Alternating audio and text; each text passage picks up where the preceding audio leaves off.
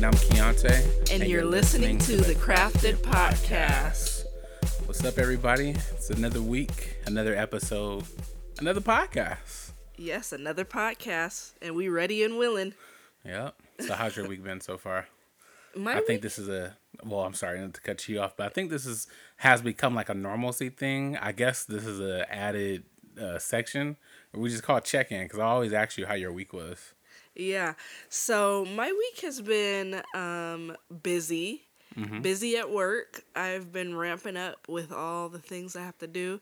The Yeah. kids have started Brazilian Jiu Jitsu, so we're busy at home and we're getting in the swing of things. I've started working out a little bit. Um, so I'm really kind of enjoying that. Like, I think it's like a, I don't know, it's kind of like anxiety reducing. Like, I notice in the morning I feel more positive, more happy, and things like that. And then, um, this week has also been, you know, a little frustrating because the crazy thing about being a school psych or even working in special education or doing counseling, I always notice that we in that field tend to have children who you know might sometimes fit the description of some of the things that we're managing and some of the behaviors that we're managing. Yeah. and so like i know um, a special education teacher and her child has autism.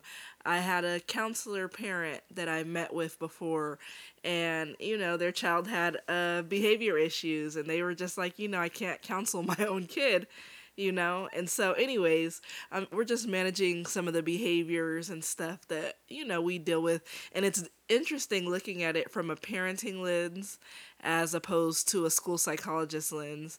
And you know i am thankful at the end of the day because it does help me to relate a little bit to teachers and parents and all that kind of stuff. So i promise god is so intentional in the way that he does things Very, because yeah, it's been an interesting week. yeah for sure. Uh, for me, my week has been yeah, my week has been interesting. Like, I didn't ask you. Just kidding. Um, I'm the worst. He said, "Okay." yeah. His his eyes look so sad. Oh, let me not do that to you no more. I'm sorry, Anywho. poo poo. Yeah, my week has been uh interesting to say the least. Like at work, I'm getting swamped. At work, like we go through like a period, and like for those that don't know, I'm a I'm a graphic designer, and so like at my job, we kind of go through a period like where we have like you know we have like a certain amount of projects lined up to complete with you know due dates like kind of three weeks to two weeks out. Um, but normally I have about like I'll have like maybe three projects I'm working on simultaneously or something like that. Bruh, this week, literally just this week alone, I got hit with like almost 12 projects. And like they're all due, I think the I think the furthest one away is like due November 18th or something like that. But anyway, so I'm just trying to like organize my mind around that stuff and like get that done. And I'm really I'm trying to do more of like when I get home, just shutting my work brain off because for the past like couple of days, like I've been coming home and just thinking about all the work I gotta do when I get back to work tomorrow or the next day. So Yeah. um, I'm trying to be intentional and just turning my work brain off. But shoot, getting off work, it's, I'm coming I'm coming home to my second job with the kids going to jujitsu, picking them up from daycare, dropping them off at school, loving them. You know, it's just, it's just a loving job. 'em. It's a job in itself. But Yeah, 12 projects sounds like a lot. I promise you, maybe you should start working out like me or do something, you know, a little something. Even though it sometimes it feels like, oh, I don't have enough time. I've literally been making time. Usually I'd like be sitting down scrolling or something or cleaning up, but you know, I've been consistent for two this is the second week now. And so I really am enjoying it. You should probably um, you know, find something that you're going to enjoy even if it's for like 30 minutes to take your mind off of it. Something different though. Yeah. Well, remember I used to I used to get up in the early in the morning. I used to go on my walks. I used to go on my walks in the early in the morning, then I'll be listening to my music, and then my walks transitioned into going swimming. I used to get up early and then go swimming in the morning, uh, whatnot. So yeah, I just need to. I just really need to carve out my time because also I've been just like tired throughout the week. So waking up early, I'm waking up as early as I need to get to work. yeah, maybe don't wake up early, stay up later. Uh, that's a possibility. And plus, I'm I'm sleep before you usually, so Yeah. But all right, let's go ahead and get into our let's get deep question of the day. Um, today's question it says, "How would your ten year old self react to who you are today?" my ten year old self would be like, "Girl, you bad, sis. Like, come on." But then she'd be like, "No, you didn't. Uh, get married and have all them kids. We was supposed to be traveling the world." um, single with our adopted kids. That was my plan. That was your plan at ten. At ten, that was my plan. I was Hmm. gonna, I was gonna be a doctor or something that made a lot of money, and I was gonna be traveling the world with my adopted kids. And I've always really wanted to adopt children. Mm-hmm. I mean, I I guess I wanted to have children too, but I always wanted to adopt children as well. So that was my plan. So my ten year old self would think like, "Wow, this is cool," but when you adopt adopted, and it would be like, and like, okay, you uh, you got married. Mm-hmm. For me, uh, man, my ten year old self at ten, um, I could just see myself. I was at Whaley Middle School, Eastside Compton, and You was in middle school at 10? Yeah, right. no, middle school is fifth grade, elementary. Oh, then fifth grade, then I was at Roosevelt Elementary School, Eastside Compton, and I think I was in Miss Holmes' class at that time. Funny thing is, my fifth grade teacher used to be my mom's teacher when she went to when she went to the same school I went to, or whatnot. Her name was Tammy Holmes. Um, she was an old lady, but my ten year old self would just be looking at like, man, you know, you've been able to travel a bunch of places. Like you've been to Paris, you've been to Italy, you've been to Canada. Um, you you're married, you're a homeowner, and you got three kids. Like I, at ten, I mean, I really wasn't necessarily like thinking about this life that I have now. Like as far as like I, I've always envisioned of like wanting my own home and like wanting my own family, but I think it just seems so far away. And even just doing the simple things like just traveling places or getting on a plane for that matter. Like, you know, I didn't get I didn't my first plane ride wasn't until I was uh 22. So, man, yeah, everything that I have now and everything that I've experienced up to this point, I think my 10-year-old self would just be like, "Wow." And awe pretty much. You're living the dream. Yeah. I mean, we still got more to go, but I think from this point on, like they'd be like, "Yo, like for like that's what you doing? Dang, that's, that's crazy." Imagine if we would have met at ten. That would have been interesting. Yeah, that'd been, yeah, that'd been an interesting story. I probably would have liked you because you would have been the only. If you would have went to my school, you would have been the only other black kid. Dang, dang, and vice versa. If you went to my school, it was just a sea of us. So Maybe you wouldn't have noticed me. nah, nah, I'm sure you would have stood stood out. But all right, um, so moving on from our let's get deep question. You ready for your random fact of the day? I am ready for my Snapple fact. Okay, I was thinking about this earlier today. I was like, what what am I going to say today? And I think this is a good one cuz I don't think a lot of people really know this fact, but do you know who the Michelin man is? Yeah, the the uh the little fat um bubbly looking thing. Yeah, it looks like I a think I saw this on Facebook. What? I forgot what the fact was, but I totally saw this on Facebook. Hmm. And once you say it, then it's gonna remind me. Okay, so you probably saw that because why why the Michelin man is actually white?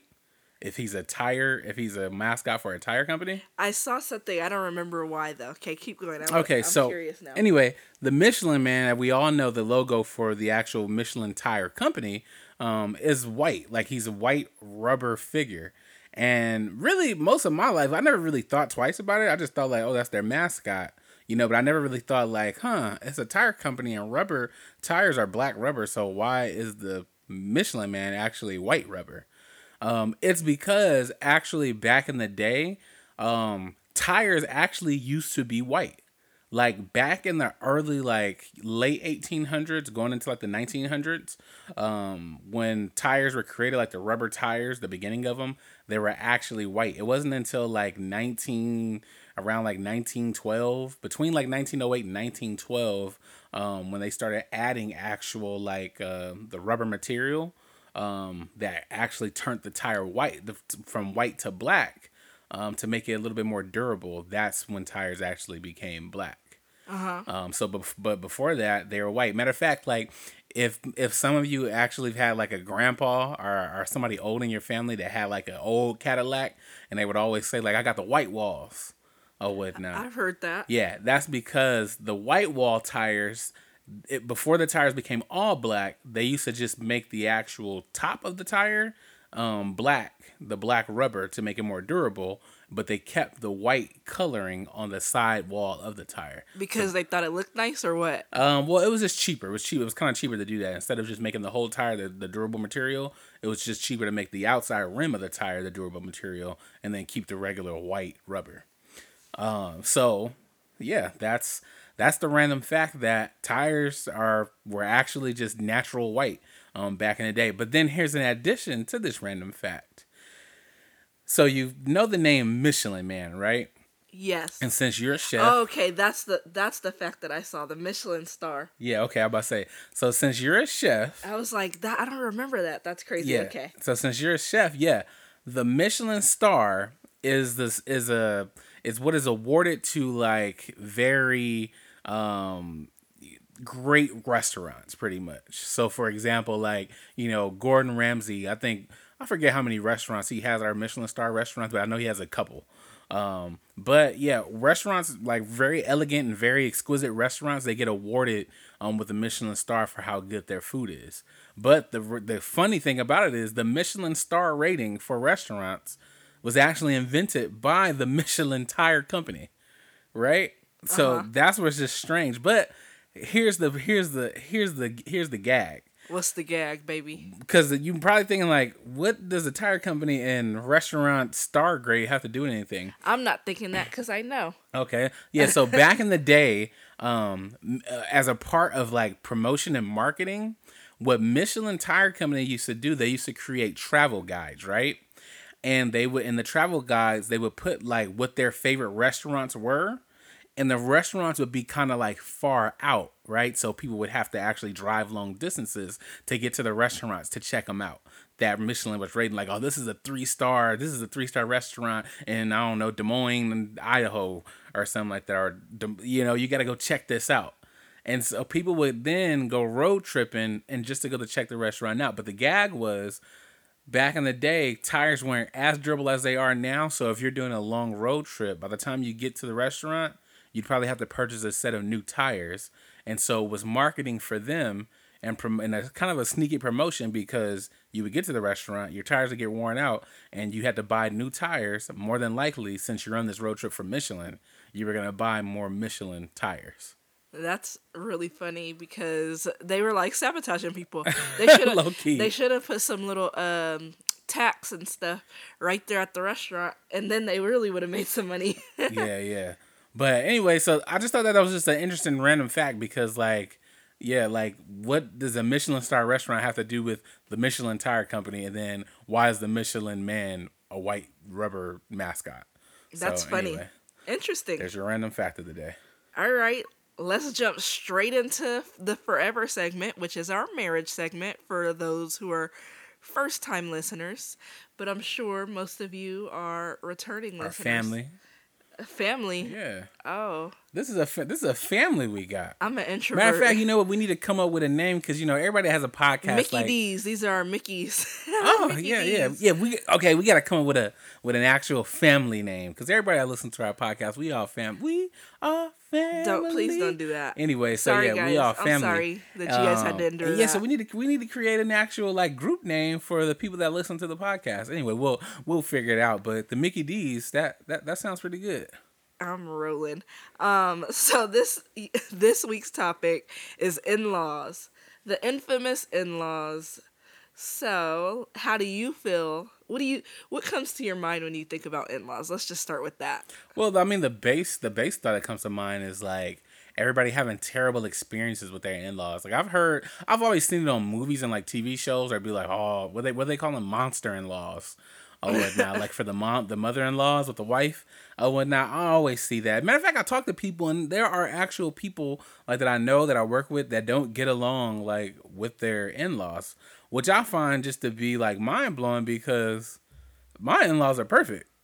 like, like so really for you know my uh point of view um having in-laws especially the, the set that i have like it's it's a thing of beauty you know? Like there's just so much wisdom. There's so much like you know even with us getting married as young as we did at you know getting married at 19 you know what i mean? Like you would think like there would be like some friction there but man over time like you know, I've just grown to love my in-laws and I've know that they've just they've grown to to love me cuz they text me every now and then just tell me how much they love me being a part of the family. So, Aww, yeah. That's so cute. So, with in-laws, you know, you like like you said, I always think of oh, monster in-laws and all that kind of stuff. But yeah, that truly hasn't been our experience in our marriage we generally have great relationships with our in laws. There hasn't been friction or anything like that. And so, I mean, we don't have any horror in law stories, you know? Like, there's nothing negative that we could say in that manner. But we do have some, like, you know, some strong boundaries and some opinions and things that we hold when it comes to in laws. And so, babe, if there was like, let's say, you know, me and your mom are disagreeing on something and it's like a big deal, then how do you think you should handle that? Or should I handle that? Mm, I mean, I feel like really, I mean, it's just interesting to think about because I don't like, I really don't see like you and my mom getting into it, even though y'all really have like the same personality to a certain extent. But I just feel like if you're like, if you're getting into it with my mom, I would expect you to like kind of have the the thought and more so like the respect to just be like, this is my husband's mom. I'm not about to about to get into an argument with her. You know what I mean? So I would expect you to kind of like whatever she's saying to just back off or back down from it because if it's something that's really affecting you, you know that I'd step in and just handle it.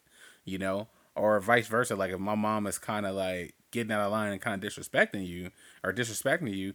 I mean, it's my mom at the end of the day. She brought me to this world, and that's all, you know, that's all that in the bag of chips. But at the end of the day, biblically, like, I was supposed to leave and cleave, leave my mom's house, leave my parents' house, and cleave to you to create this nucleus of a family that we have now. And at the end of the day, biblically, the way it's set up, like, you are my number one priority.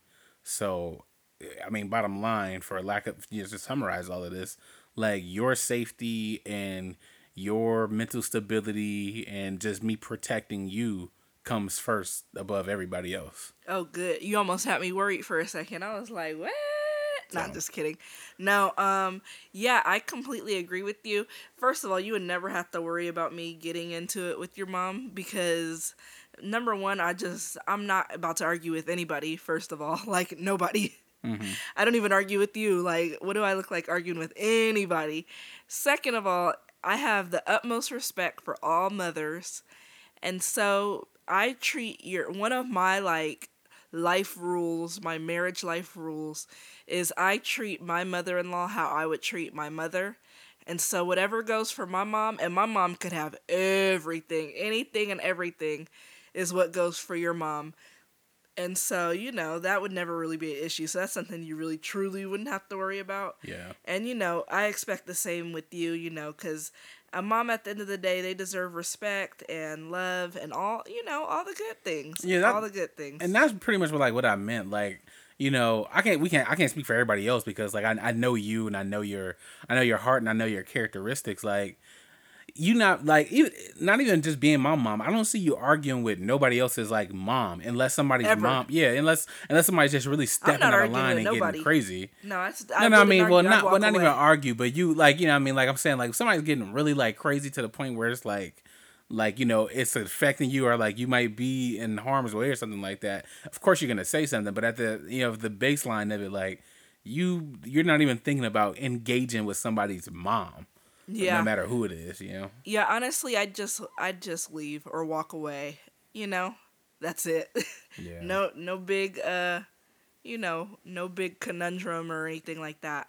So, okay, so how do you think we should handle um like holidays and all that kind of stuff? Like what if, you know, I want to do Christmas at my mom's house, you want to do Christmas at your mom's house?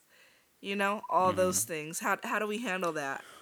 Um, I think the first thing is just really communication. Like, um, I think that me and you, we have the uh, we have the luxury that our parents live in the same state and literally are 20 minutes away from each other. That's true. You know what I mean? So like for us it's easy and like your parents already your parents already have like a set tradition like with Christmas where like, you know, we go over their house early in the morning and we're doing like chicken and waffles and a gift thing like that. Um and then like typically like my mom, you know, if she is like cooking for Christmas or something like that, it's more so later on. So, you know, it's easy for us to kind of split that day like, okay, Christmas, I'm going to you know, be with I'm gonna be with your side of the family in the morning time, and then you know if my mom is cooking like a Christmas dinner, then you know we'll cruise by her house and then spend the rest of the day there. But like I said, I think it really just comes down to communication. Like um, you got some spouses that don't even really want to be on they be around their side of the family, right? Uh, which is which is another problem in and of itself. Like. Yeah, but but for those that do want to be around their family, let's say for example, like you know, if my mom lived in like Jacksonville, Florida, or something like that, um, I think it's good communication to really kind of split the you know split the holidays. Like for Thanksgiving, you know, that's kind of like a central. You always kind of have a central place. So if we have Thanksgiving with your family like this year, then I'd plan like, okay, um, for next year's Thanksgiving, we're gonna fly down to Jacksonville to have Thanksgiving with my mom.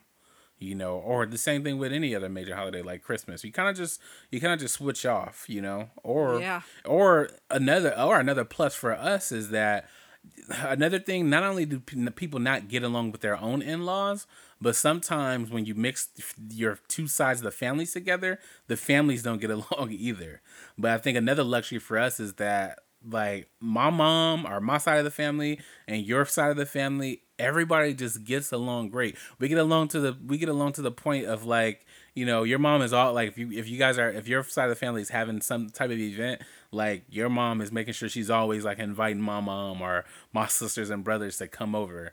You know what i mean?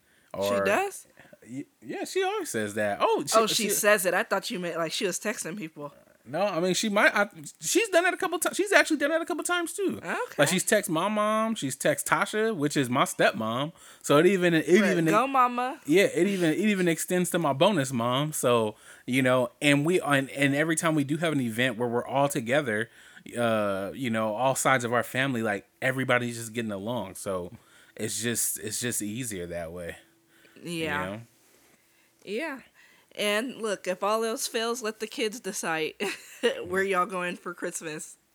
I don't know. Yeah, I don't really have that issue, but I, I see like if it was an issue, then either, yeah, just you pick one holiday, they pick the next holiday, back and forth, back and forth, or let the kids decide, or you take half the kids, I take half the kids. I don't know.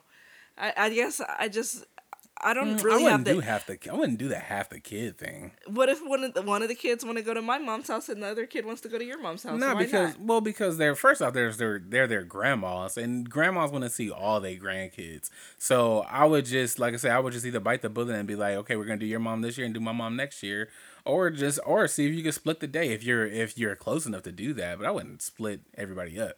I would. Mm. I totally would. I mean, we don't have that issue, but yeah, absolutely would. Why not? that's just but that's just me you know i'm kind of um different in that way so yeah i am very different in that way okay so let's see um what strategies you think people could use to uh to alleviate the differences and the arguments and the you know whatever chaos they have with in-laws uh, again, man, I you if you're listening to this podcast, this is our 15th episode. But what you're gonna hear throughout every episode, if we're giving advice on anything in relationship, marriage wise, or anything like that, communication is gonna come up all the time. Um, so again, I think the number one strategy is communication, and it seems easy and it seems cliche, like oh, that's I mean, of course that's something we all should know, but common sense is in common. And a lot of people we just assume that our spouse knows what we're thinking or what we want to do or you know what how we want to go about certain things. And that's not always the case. So it's good to have clear communication have a discussion about something um, you know how you want things to go or like you know i think we should do it like this or you know i think we should have thanksgiving at our house and then just invite like both sides of the family. You know if that's something that you want to do that needs to be a discussion because you know, your wife might not feel the same way. And at least you guys are having that discussion early to really get, you know, break ground on that and get to a common place rather than waiting on Christmas Eve and then trying to have that discussion. You know, when plans have already been made and things of that nature. That's what's going to really be, become the the baseline for an argument or disruption within your family nucleus or whatnot. So yeah, you just want to have as much discussion as possible. And I think in a relationship, we we kind of always like I think we kind of overthink a little bit and think that things aren't as like big as they need to be. Which you know, deciding where to go for Christmas, it's not really that big, but it can become big. You know, if you just continue to be like, oh, it's not that bad. Or I did want to really go to my mom's house, but I guess it's okay if we go to her mom's house. And then that turns into like, we're going to her mom's house for the next three years. Then you might become resent, you know, resentful for that. Um, so it's good to just really have that communication. And I mean, that's the top strategy to really, um, you know, traverse through the relationship and how things are going to go and where you're going to go and you know just dealing with in-laws and and all that type stuff. Okay. Okay so my little tips are and strategies are basically always assume the best. Like don't just think that somebody is trying to treat you wrong. Assume the best about a person. And that's just a life rule in general. That's how you just don't get bothered by anybody um, treat them like your family. Your in laws technically are your family. These are going to be, you know, the people that are in your children's lives, that are in your lives for the rest of your life, you know?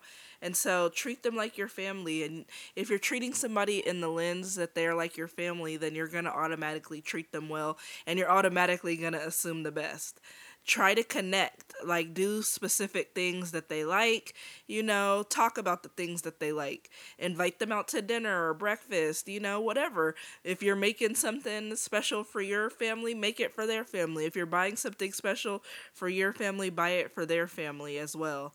Um, be open and warm. Don't just be like with your arms crossed and your face stank, you know? Just be open and warm and available to connect. Forgive easily. So like, you know, sometimes people just say things and and they're going to get under your skin a little bit or you might be on your period or you know, you might be feeling hormonal or whatever. Just forgive easily and your name, you know, obviously that's a big deal. But most things really aren't a big deal. A lot of things are just personality types. And then pull back if you need to. Like, you know, start withdrawing yourself a little bit if you need to. If you feel like you're overstepping your boundary or, you know, you've got yourself in there too deep, then pull back when you need to. Those are really the strategies that I have. I think it's really important to realize that you're marrying the family essentially too. People always say it's just mm-hmm. gonna be you and him, but I think it really matters. In laws really matter. If you're having a lot of issues with your in laws before getting married, I don't know. I don't know if y'all, you know, if y'all can't handle it and y'all haven't come to a consensus on how to handle the issue, oh, I think that's a red flag. I'd really definitely stop or proceed very cautiously. But yeah, so that's all the things I really have to say. Yeah, it is wild. Just like I don't know, getting into your in law. Probably, I mean, like I said, we I've never had to experience that, so that really comes unnatural to me. But I mean, I guess there are some in laws that kind of like you know, I guess in a sense overstep their brown boundaries, but boundaries get overstepped because boundaries never get communicated really. Ooh that's good. Um, that's a um, bar right there. Boundaries never get communicated. Yeah yeah. Um because like i, I remember I don't, I don't remember if it was a movie or if it was a real story but i remember like a like a mother-in-law was watching like their grandkid or whatnot and like went and got their grandkids like haircut or something like that. That's doing too much. But as I'm saying, like that's a boundary or whatnot. I mean, I guess. I mean, that is on the that is on the kind of a like extreme side or whatnot. but like, I don't know. Like, I, I would wonder like, was there ever any talks where you were like, I'm gonna grow out, I'm gonna grow out their hair, or I'm gonna wait till they get their hair cut, you know, or you know, like I want to do everything first, especially if it was like their first haircut. But you know, like this is why it's good to just really actually talk to your in laws because, like, it's just like you said, you're not only married to your husband, but you're married to that side of the family also. So, you know, I, I know people that just don't even like really have conversations with their in laws unless it's like a conversation with their spouse in the in law or whatnot. so you know, That's it's wild. Yeah, it's like just like you're just like you got to continue to keep dating your spouse. You also got to continue to date your extended family as well. So you know, try to try to do things like, hey, I'm gonna set up a lunch date with me and your mom. We're gonna go out to brunch or lunch on Saturday or whatnot. Or you know, me as the husband, like, hey, I'm gonna call up your brothers, and you know, me and your brothers are gonna kick it, go to a football game or something like that. Even though I don't watch football, I'm a basketball fan more so. But um, yeah, like you gotta just like you gotta continue to keep dating your spouse. You also gotta continue to date their family because it's your family now too. And just because you guys just came together after all the years and the months of data collecting you've done with your spouse, you didn't necessarily do that same exact data collecting with your extended family. So now that you're married, you have to continue to keep that um, tradition of, you know, data collecting, but with them now. Yeah, I agree. Completely agree with that. And, you know, my husband was dropping knowledge over there. Those boundaries aren't communicated. Yeah. You better say that. I said boundaries get stepped on because boundaries aren't communicated. You should have you should have made a little rhyme with it so we could Oh my goodness. I'm just kidding. I'm being funny. Okay. All right. So, are you ready to segue? Yep. Okay, let's segue into our Roots and Bloom segment. Our Roots and Bloom segment is our parenting segment. And you know, it's something that we where we just get to talk about the nuances of being a mother and a father and the highlights and the, you know, just the things that we learn along the way. So mm-hmm. today's topic is going to be the father son relationship mm-hmm. and the mother daughter relationship. A few weeks back, we did the mother son and father daughter. So this week, we're going to switch it to father son and mother daughter because, you know, there's different nuances in the relationship. Yeah. So f- usually, you know, father father daughter is an easy relationship for a lot of men because you know daughters are so sweet. They're like little reflections of of their wife. You know what I mean? N- not in a weird way, but you know they're like reflections of their wife. Like they're just so nurturing and loving and compassionate. But the father son relationship can be a little bit different. And then with the mother son relationship, that's usually like easy too because the son is like, you know, it's like a little man. Like, you know, this is your little sugar lump. And the mother daughter relationship can sometimes be complicated as well. Do you find uh, the father son relationship more complicated than the father daughter relationship? Oh, definitely. Yeah. More so because when you really think about it, like for example, like me and you, we have we have a daughter and a well, we have two daughters and a son. Um, but really, my daughters are gonna be really a collection of like your traits, so they're gonna more so emulate you, and then my son, he's gonna more so emulate me. So it's always you know you always kind of at a head with like for me and my son because he's trying to act exactly like me like he's trying to be a carbon copy of me and so it's easy it's it's interesting going against a little version of yourself you know and trying to teach yourself certain things and talk to him a certain way. So that's what i think you i, I think that's where the you know the challenge is with you know the same sex relationship when it comes to a parent and a, and a child. Yeah. um, because oftentimes that child is just like you you know and but also it's rewarding because you begin to learn more about yourself like bruh i is this are, is this how i am like for example like my son really think he just the boss of everybody yeah, he does. or whatnot. And so when I watch him try to boss people around, trying to trying to boss his older sister around, and then boss his younger sister around, you know, I gotta kind of take in my own reflection and be like, dang, is that is that how I sound on a daily basis? Just I'm just bossing them around. You know what I mean? Uh, yeah, kind of, So, you know? Yeah, it's just it's it's interesting. interesting. It's an interesting relationship. Okay, so I'm gonna go into father son. You know some of the some of the intricacies. So one of the important things in the father son relationship is that you are his role model. I'm glad you said that because you hit the nail right on the head. Sons really do look up to their fathers, and they really seek to emulate their actions and attitudes and all that good stuff. So you're gonna like really be the one to influence his behavior, his values, his aspirations, and all of those things more so than than I am, you know? Mm-hmm. He's going to essentially, even as much as some sons don't want to be like their father, a lot of times, especially if the father is active in the household, a lot of times they're going to just, you know, do the exact same thing even if it's negative, positive, whatever it is, they're going to emulate that. When the fathers are not in the household, then obviously sons are confused and they don't know who to emulate. They're like, do I copy who's on TV? Do I copy the boys in the neighborhood? Do I copy my teacher? Like, you know, it's kind of a confusing and it's like identity crisis for them essentially. Mm, mm-hmm. So, Another thing that's really important that a lot of men don't think about, but it's super duper important, and it's emotional connection. So you really have to build a strong emotional bond with your son and it comes naturally for a woman the emotional bond. I just think it just comes naturally whereas the discipline comes naturally for a man.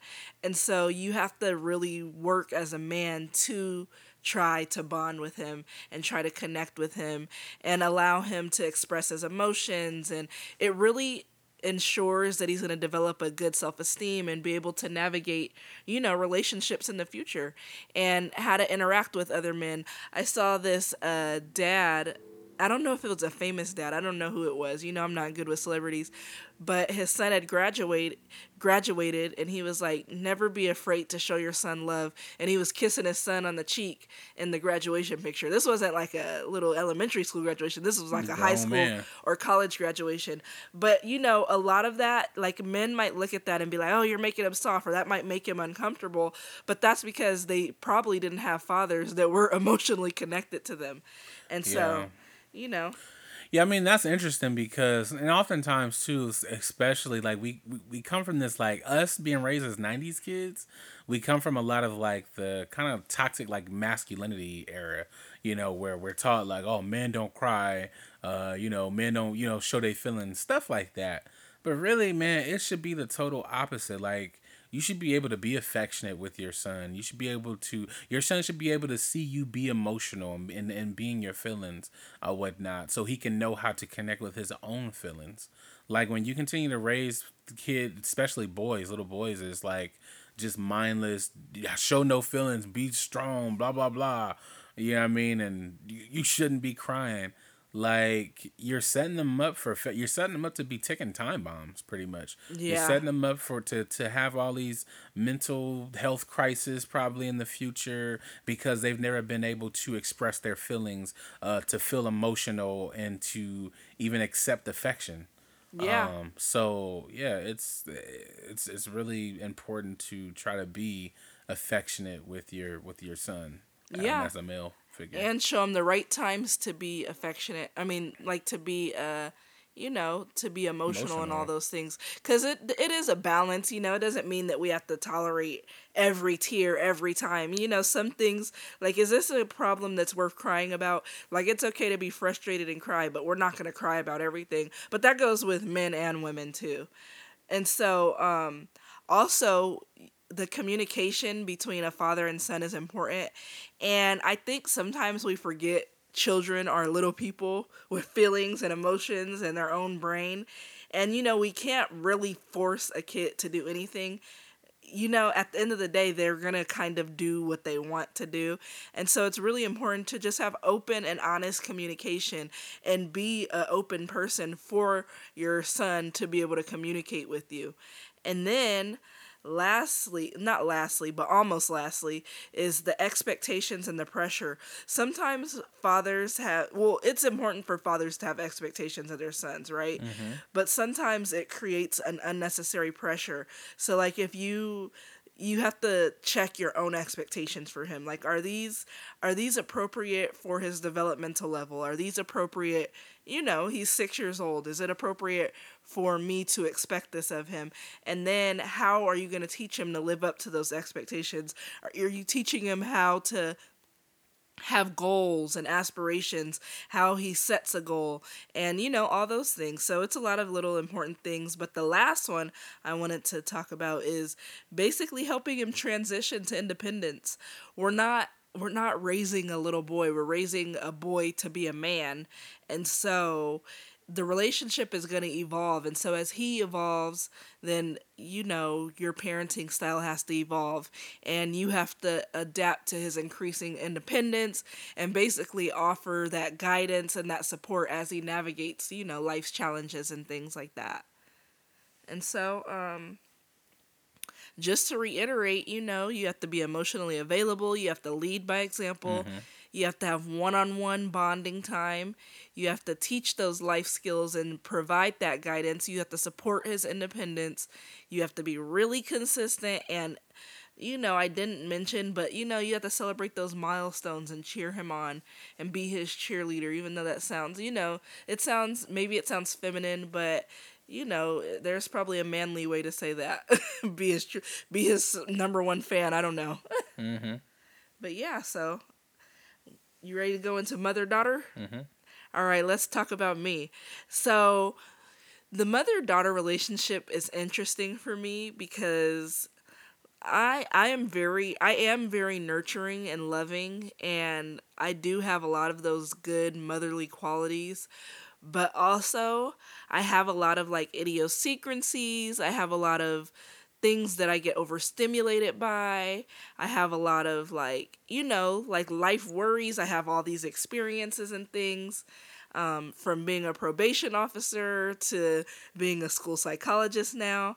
And so, and I also have the experiences of me being a child. And as a child, listen, I was a stone cold stunner, okay? I was. I was like, literally, my husband always is like, okay, Superwoman, but he don't understand. Like, I literally have always been kind of hardcore. Like, you know, I wasn't really a soft type of kid. I wasn't scared of anything. I was like. Was that because you was raised with all your brothers, or? No, it's just well that and it was just my personality type like mm. you know like i was always a like a leader. I wasn't i didn't want to follow people. I didn't care about people's approval. Like you know i just didn't really care about those things. And so my daughter she is like so soft and girly and feminine. And honestly it's a great thing. I love that for her because she feels comfortable and safe enough to be that way my oldest daughter and you know, my youngest daughter, she's still a little mush, so we trying to see what she gonna be. But you know, so it's kind of difficult for me sometimes because sometimes I'm like, "Girl, man up." I'm like, "Oh, but she's a girl. She ain't got a man up," you know? Yeah. And so the important aspects of uh, the mother-daughter relationship is nurturing and support. And so this is really a lecture for myself. And so, you know, moms really do provide that emotional support, that nurturing to their daughters, and they really shape a sense of self-worth and a sense of security for their ch- for their daughters. You know, dads do that as well, but moms provide a different a different avenue. You know, it's kind of like a, a mirror, especially, you know, how you treat yourself as a woman. Your daughter is watching you. And then, you know, I have to I can't forget that she's not me and that, you know, she can't be me and she is her own person. She is Autumn and she is Josie. And so I have to remember that she's going to seek to establish her own independence and her own identity.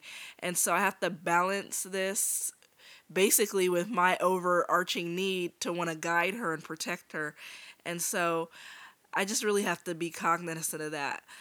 Thirdly, it's the communication again and the empathy and i really have to work at being an effective communicator with her and she's really going to seek that empathy and understanding from me and i'm like her soft spot you know i'm her i'm her mom and so i have to really be empathetic and loving and nurturing and all those things.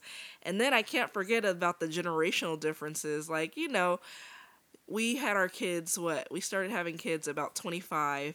And so, I mean, it's it's a 25 year gap and so there's a lot of different things. There's different perspectives and different values. And so it's important for me to recognize those those differences and basically find the common ground and so that the relationship can be challenging and rewarding at the same time. Mm-hmm. And then lastly, I'm her role model and mentor. Like I serve as her role model and and I'm going to influence a lot of her choices, her career choices, her values, her life decisions. And it's so crazy like the way that I think of my own mother and to think that someone is going to think of me like that is crazy. Look, my voice is getting all uh shaky, pitchy. Like I'm not about to cry, y'all. Don't worry. This is I'm a thug at heart, okay?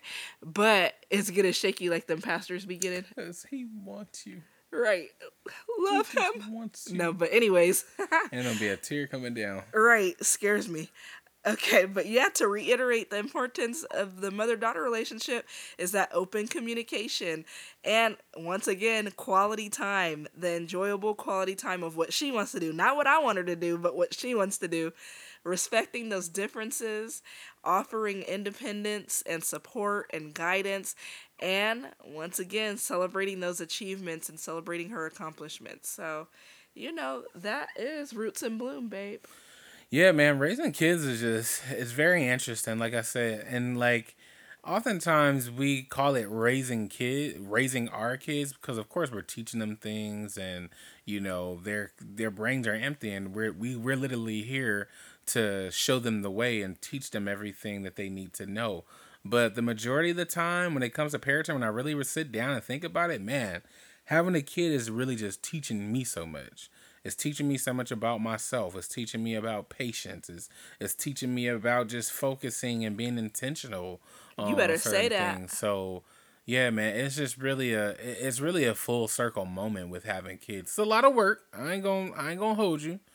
I it sure front, is. Cause I show if you're not ready be, to work, I show be tired. Don't do it, bruh. and just dealing with like whining and all that stuff. But I, I'm I'm starting to really get to the point where a lot of like older parents they say like you know it's don't this time gonna fly by, but it's it's all gonna be worth it when you look back on it because every year I just see them reaching milestones and I see how their little brains are just developing and just they're they're gaining their own characteristics. Like they're still you. Like my son is still me, but he's also August. You know what I mean? Like he has his own quirks. He thinks he's a comedian. You know what I mean? Um, you know, but he wants to still like build things and fix things because I'm a DIY type of person myself. Like I like to work on my own car, or you know, if uh, if something electric goes out in the house, like I'm gonna get in there and try and figure it out. You know what I mean? Um, and so I see him building those characteristics that I have, but I also see him building his own individual traits and the things that he likes and just how he conceptualizes and comes up with things. So, yes, definitely a full circle moment, and it's really just a beautiful thing being a parent. So yeah, shout is. out, shout out to us, and shout out to all the parents out there. What did Will and Jada say? Bad marriage for life. I ain't no bad marriage for life. I ain't saying that. That was crazy. I'm just kidding. With they ayahuasca taking cells. But anyway, let's go ahead and get into our, our lifestyle section. Um, so if you're listening for the first time, the lifestyle section, this is really my section. This is really my time to shine. This is where I talk about This is his anything. man cave. yeah, this is where I talk about everything from sports, music, film, TV shows, or just stuff in the general media, you know. Watch how his voice changes, y'all. He gets so excited. That nature. Um, but anyway, really what I want to talk about today um, I want to talk about a favorite pastime of mine, other than music um, and taking in art. Um, well, this is a form of art, but I want to talk about uh, TV shows, like great TV shows. And specifically, I want to highlight um, one company that I think kind of gets overlooked on their TV shows, but they have so many good TV shows to me, and that's Apple TV. Um, man, like, do you remember the first? Do you remember the first show we watched on Apple TV? Like when they announced the Apple TV Plus, and I signed up for it. Yeah, that uh, that nanny one. Servant. Yes. Yeah. Ser- Servant was the first show we watched, which was a crazy show. It, like the premise of it was crazy, but like you know, from watching that show and then like because that was a pretty good show. I think I, I feel like every Apple TV show in my in my book has just gotten better and better and better um, with the writing and just everything in between. But bruh, so we went from Servant, then what I still think is one of their best shows was Defending Jacob. Like, oh, that was a good show. I did like that one. Yeah, like the premise of that was so like it was so well done, and they just they get great actors. So they had Chris Evans in that, who's Captain America in the Marvel series. Um, but man, yeah, at, like people just are really sleeping on like Apple TV. But really, I just want to talk about three of my my top three shows right now. Um, that I'm currently watching on Apple TV. My number one show is Foundation. Foundation. That's a good show. I do like that. Found for people that do know me, they know you like most people know that I am a Star Wars fanatic. Like I love Star Wars. Um, I think George Lucas is a genius in the way he just came up with this, the, the concept of Star Wars and everything. But what a lot of people don't know is that, and George Lucas has said it on many occasions, the person that inspired him to create Star Wars the same person that inspired Gene Roddenberry to create Star Trek, the same person who inspired the movie and the book series Dune, um, was Isaac Asimov. And he is the guy that actually created the Foundation. And the foundation was a science fiction book. It was you know about a galactic empire and the stars and the universe and it was not you the knowing first... the whole history of the show. I mean i love like I, this is this is my stuff right here. I love this stuff. So you know he created the foundation. Like the foundation was one of the first major books came out like a long time ago. Like i want to say like in the 50s 60s somewhere along that time. Oh, or whatnot but anyway from this book this inspired so many worlds and so many people to create other things that are totally different. Like, you know, Star Trek and Star Wars, they're both set in space, but they're both totally two different storylines. You know what I mean? And then you have Dune, where Dune is kind of following kind of the same patterns of Foundation to to, to a certain extent. But anyway, man, Foundation is just a beautifully put together show. Um, this is actually the most expensive show that Apple TV um has produced, and once you watch it, you'll see why. Like the special effects are top tier. Um, they they have some world class actors on there. They got Lee Pace. Lee Pace, he's he plays Empire. Um, our brother Day or whatnot. And if you if you guys ever watch like Marvel films, Lee Pace is actually the guy who plays Ronan the Accuser in the first um, Guardians of the Galaxy. But anyway, world class actor, like classically trained actor, and bruh, it's just great content. Like I said, if you're a Star Wars fan and you're a fan of like, you know, kind of space lore like that, like, you know, Stargate SG one or, you know, whatever Star Trek, whatever the case may be, you definitely want to check out Foundation because um, I think what Apple TV is doing with it is great. Now, my second show, or my second favorite show, um, has to be Silo. Silo, like I'm on for like dystopian type of shows and future shows like that, but bruh, this show like it just really took it there for me. Like, um, the acting was great, the writing was great, and the story was like it, it wasn't this it wasn't the same storyline as every like dystopian society type of story. You know what I mean? Like you got a bunch of people in the silo, you know, and nobody knows really how they got there and you know how this civilization down in the silo started or whatnot. Um, but you know, you got people and key players in the show they're just trying to figure things out. And I really, love me some Silo. Yeah, okay? and really the end, the end of Silo. Like I, I really can't wait till the second season. I'm glad the writer strike is over because now yeah, I'm sure come on somebody. Yeah, now I'm sure that they're back writing it. Um, but writing for it. But yeah. Like when Silo season two comes out, I'm there. It has Common in it. Um, David Oyelowo, um, he's in it. Well, he's in the first season. Um, I'm not sure if he's coming back for the second season or not. But bruh, yeah, Silo is a great show. And then another, my third favorite show so far that I finished, um, like fin- and all these shows, all these shows I finished, we've finished all the seasons, um, that they that they currently have so far. Um, that's another show. This is a show you haven't watched with me, but this is a great show. My brother, He, he's committing a cardinal sin watching a show without his wife. yeah, but I don't, I'm not sure if you like the show, but I know my brother Greg. Um, he, me and him talk about this show um, because he's actually had a hand in marketing this show, um, the company he works for. So, um, but this show is called Severance, bruh. The concept for this show too, like Haven't I seen part of that? We started watching that, didn't we? Um, I'm, I'm Dang, he committing cardinal we, sins no, no, over here, we, y'all. we never watched Severance. I never, I never, we never watched the episode. You probably seen, you probably just because it's, it's always, it's been number one on Apple TV, so you probably always see the little block of like trending now. Alright, I'm or looking at you with my side eye. But yeah, but Severance, bruh. Severance is a dope show. It's a little wh- why I didn't watch it with you is because it's kind of like a it's really a slow burn type show. Like you got to really pay attention and then like kind of figure it out or whatnot. Um, but bruh, like the payoff for it, the writing in Severance is like so top tier and it's so detailed and like the way they map stories together. Like there's it like there's one overarching theme in the show, but then like there's really like five main characters and like all their stories are kind of overlapping and it's just dope.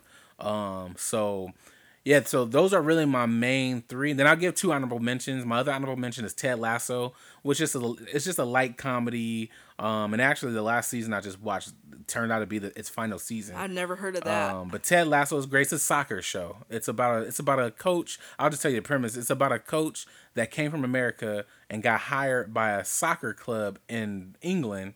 Uh, whatnot. He was a football coach in America, like an actual American football coach, high college coach in America, and he got hired to be a soccer coach in England. But it's a great show. It's Justin uh, uh, Sudeikis. Um, he's the um, star of the show. Um, but that's a great show. And then the last honorable mention is For All Mankind.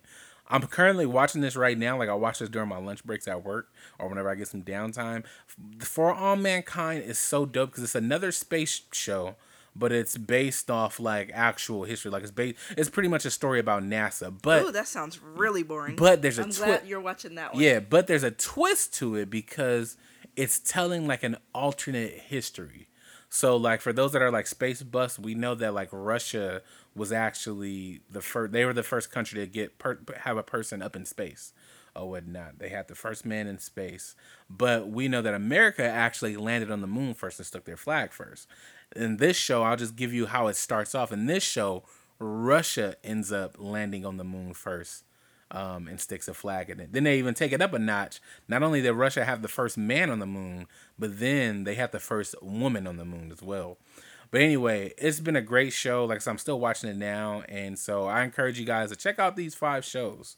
Um, and then also too, um, with our you know with that show with our show reviews, if you ever look at our podcast and go in the descriptions, um, I always have a like what to watch or like film of the week or show of the week, but I also have like music or song of the week. This week I'm gonna do a little different because um, the day that you're listening to this podcast, the next following day is actually my birthday. Um, so I'll be 33. And what I've been Jesus year, Jesus year. yeah, and what I've been doing for the past like I don't know, maybe like three or four years or so, I always create a birthday playlist for myself. Well, not just for myself, but well, yeah, it's for myself, but it's for everybody else to listen to as well. Because Everybody love, send him a birthday ten dollars instead. yeah, send me a birthday ten. uh, Send me a birthday ten dollars if you want to. Cash at me. Y'all, What's your cash app? Keonte McDonald. So it's in it's in the description. You it's the same thing as you my Instagram. But anyway, um, what I'm doing different, what I've been doing different, and what I'm doing this year again is, if you can check the description at the bottom, I'm gonna have a link to my actual birthday playlist. Um, so it's gonna be a bunch of songs on there. Some you've probably heard of, artists you probably have heard of, and a bunch of artists you probably haven't heard of.